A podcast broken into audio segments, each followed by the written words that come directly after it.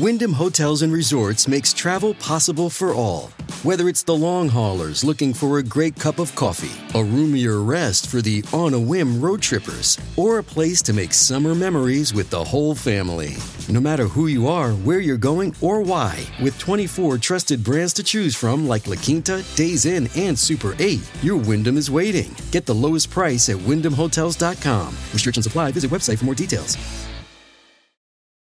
This episode is brought to you by Shopify. Whether you're selling a little or a lot, Shopify helps you do your thing, however you cha-ching. From the launch your online shop stage, all the way to the we just hit a million orders stage. No matter what stage you're in, Shopify's there to help you grow. Sign up for a $1 per month trial period at shopify.com slash special offer, all lowercase. That's shopify.com slash special offer. Two vehicles flash past on the two lane road just as I'm pulling my cruiser into a parking space to stop for lunch. Always right when I'm about to eat, I grumble. As I put the vehicle in reverse, I glance in my rearview mirror at the Mexican restaurant that has the best carne asada burritos this side of the Mississippi. I flip on the siren and look both ways before hitting the gas and bumping out of the parking lot crossing the southbound lane and centering the cruiser in the northbound. I grab my radio. This is 237 in pursuit of two speeding vehicles heading northbound on Hobbs Road toward Redstone Road. Lead vehicle is a white sedan of unknown make and model. Rear vehicle is a black American SUV. Two cars pull over to the side of the road as I roar past. Dispatch answers, affirming that she heard my call. I can see the back of the black SUV about a quarter mile ahead. I put the pedal down and glance at the speedometer, seeing the needle touch 80 miles an hour. Soon, I'm close enough to see that the SUV doesn't have a license plate. I can't see if the sedan has one, but it's pretty clear that the SUV's chasing the little white car. It also becomes quickly clear that neither car is going to pull over for me. This is 237. Be advised, neither vehicle is pulling over, I say. The SUV is a Ford Expedition, no license plate. I have to swerve as the white car nearly hits a slow moving vehicle. This is getting dangerous real fast. It's just a matter of time before they cause an accident. The two vehicles slow down, and I ease my foot back. There's a street coming up, one leading into a neighborhood. I'm guessing the sedan's going to turn into it. And I'm right. I follow closely, siren still screaming as the two vehicles make a screeching left turn. Heading west on Hunt Cliff Road away from Hobbs, I say into the radio. We blow past houses in the upper middle class neighborhood, doing nearly 50 miles an hour. I'm just thankful it's a chilly, overcast day. Otherwise, kids might be outside enjoying their Saturday. Soon enough, I see the sedan jump a curb ahead and roll right over someone's lawn, crashing into the porch steps of the large white house the SUV comes to a screeching, sideways halt. I do the same, requesting backup to my location, and then quickly jumping out of the cruiser and leveling my gun at the SUV. The way I figure it, the sedan's not going anywhere. Two guys jump out of the SUV and start toward the house, both wearing street clothes and dark windbreakers. One is white and one is black. Don't move! I yell. Put your hands up! They both stop the passenger, a white guy with a crew cut, glances from me to the sedan. He looks angry. My eyes jump over to the sedan. A wiry man with a goatee stumbles out of the driver's seat. He's wearing a red sweater over a white button up collared shirt and dark slacks. He has some kind of small case in his hand. Don't move! I shout at him, but I keep my gun leveled at the guys from the SUV. The wiry man ignores me, clambering over the smashed sedan and up to the house. I notice a woman standing at the open front door, peering with amazement at the damaged porch stairs. She only has the door open a crack, but it's enough. The wiry man shoulders the door, eliciting a scream from the woman. Then the door is slammed shut and, by the sound of it, locked. That's great, the white guy with the crew cut says. That's just fan fucking tastic. This is your fault. He levels a finger at me. The black guy, his hair in tight cornrows, glares at me. Podunk cops, he says. This is not the way to start an arrest, gentlemen. I say, moving toward them. I'm your god right now, so be nice. And get down on the ground. Interlace your fingers behind your head. Neither man makes a move. A gust of wind blows the white guy's windbreaker open, revealing a holstered pistol on his right side. I'm starting to get nervous. Keep your hands away from your sides. I shout. Get on the ground. Listen, buddy. The black guy says. There's about to be some weird shit happening.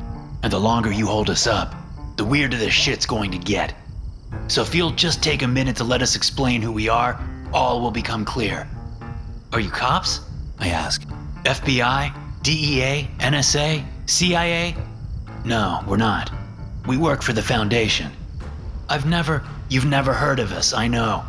But if you keep holding us up like this, look, the white guy says, pointing toward the house. I look that way and have a moment where I think I'm dreaming. What I'm seeing shouldn't be possible. A fence is now surrounding the house. A reinforced chain link fence that wasn't there before. And it's not like it's surrounding the yard either. It's close to the house. No more than a three foot gap between the structure and the nine foot tall fence. But that's not the only thing. There are now bars over all the windows and a padlocked mechanism on the door. What the fuck? I mumbled. What did I say? The black guy says. Weird shit, right? Did you drug me? I ask. What did you do to me? It's real, the white guy says. And we don't have a lot of time until it gets worse. The screech of tires erupts from behind me. I assume it's backup, coming to help me. Perfect timing. But as the vehicle comes to a halt in my peripheral vision, I can tell it's not a police car. It's another SUV, and several men in street clothes and dark windbreakers are suddenly out, moving toward me with weapons drawn.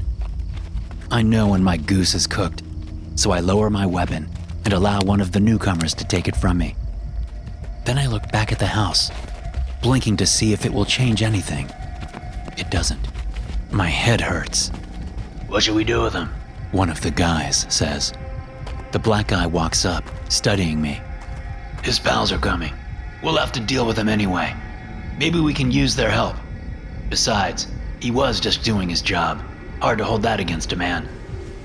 I look at him and around at the other guys. A couple of them run alongside of the house to the back, creating a perimeter, I guess. What the hell is going on? I ask. I'm Simmons, the guy says, extending a hand. And there's a reason you've never heard of the Foundation. Hours have passed. Houses immediately surrounding the target home have been evacuated. Onlookers have been pushed back to the edges of a wide perimeter my fellow police officers have begrudgingly constructed.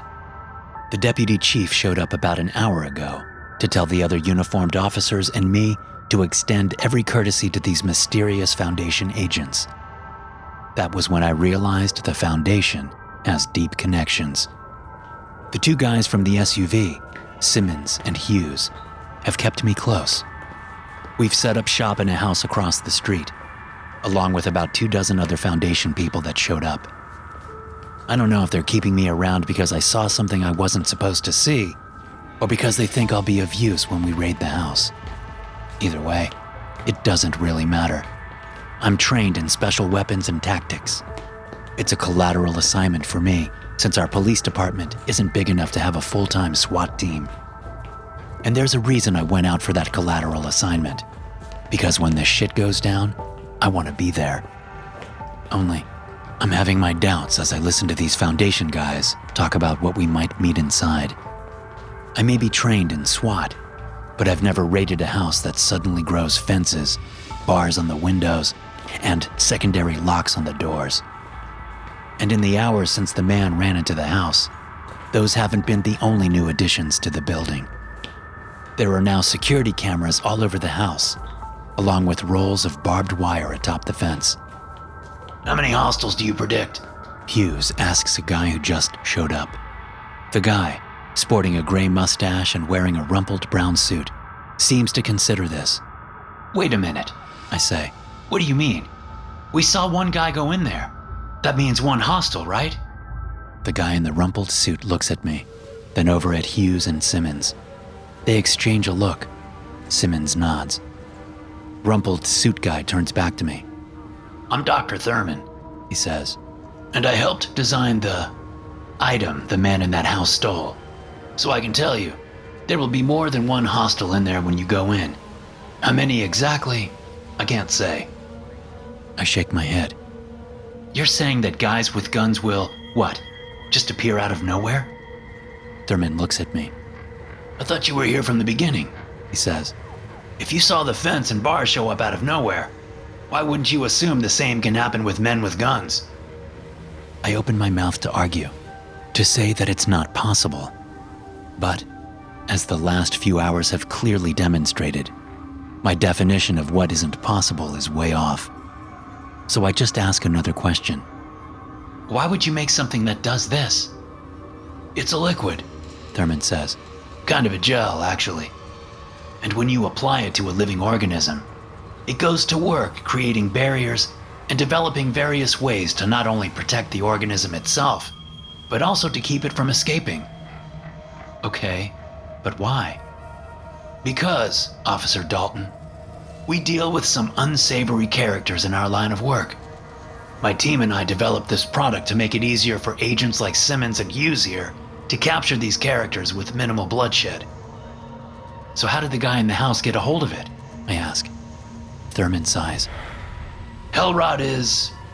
was a member of my team. He was going to try and sell it, as best I can tell. As you can see, it has capabilities that could interest various criminal or terrorist organizations. I only wish you would have breached the place before even an hour had passed. Yeah, well, Hughes says. We like to know what the hell we're dealing with before we make a move. It helps us stay alive. All we were told was to stop the guy. Now you know. Thurman says. Don't delay. Get in there before the fortifications get any worse. That is my advice to you. Things will only get more difficult from here on out. Like how? I say, scoffing. Will gun turrets show up? Lasers that can cut you in half? A whole company of magical soldiers? Thurman looks at me with pursed lips.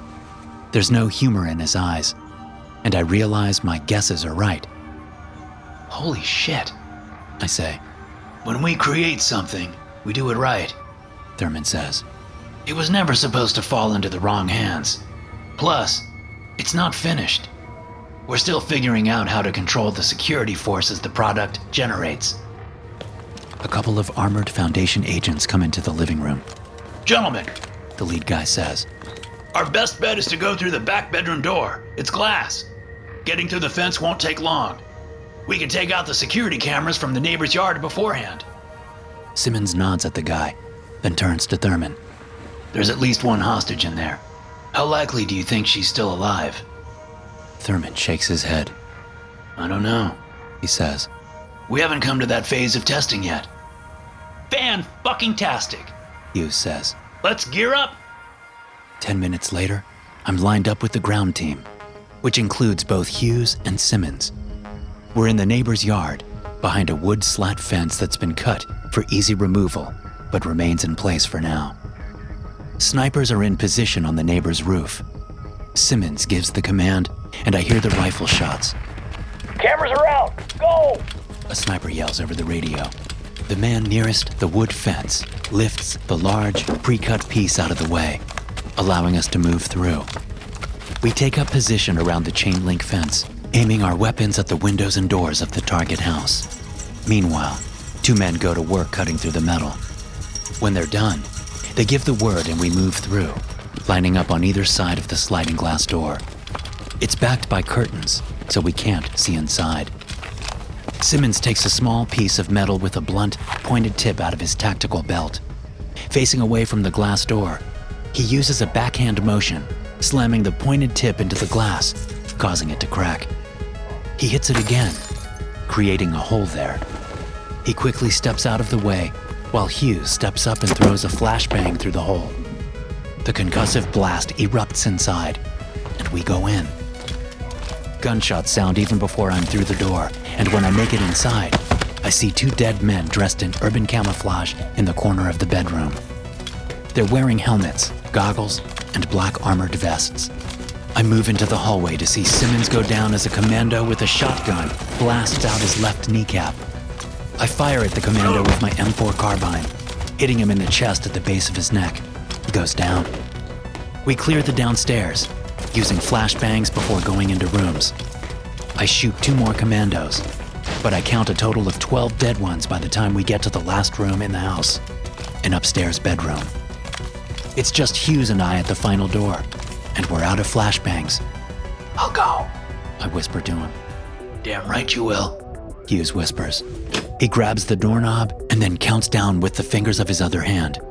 Three, two, one. He throws the door open and I rush inside. I almost vomit. There are five figures inside, and two of them are armed commandos. The other three figures are no threat, but that fact doesn't keep me from freezing for a crucial split second. One of the commandos fires at me, hitting me in the chest. I fall to the ground, somehow managing to get a couple of shots off to kill the guy. Hughes steps past me, firing his weapon, taking the other commando out. He clears the attached bathroom and the closet while I struggle to pull in a breath. You good? He asks, coming back over to help me up. I nod, finally able to breathe again. The shot hit me dead center in my bulletproof vest. Otherwise, I'd be a dead man. I look at the bed, curiosity and revulsion mixing in my gut. There's a body on the bed, the body of the woman I saw at the front door when this all started. Her head has been chopped off.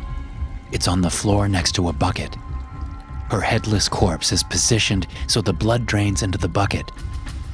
Next to her, a teenage girl has suffered the same fate.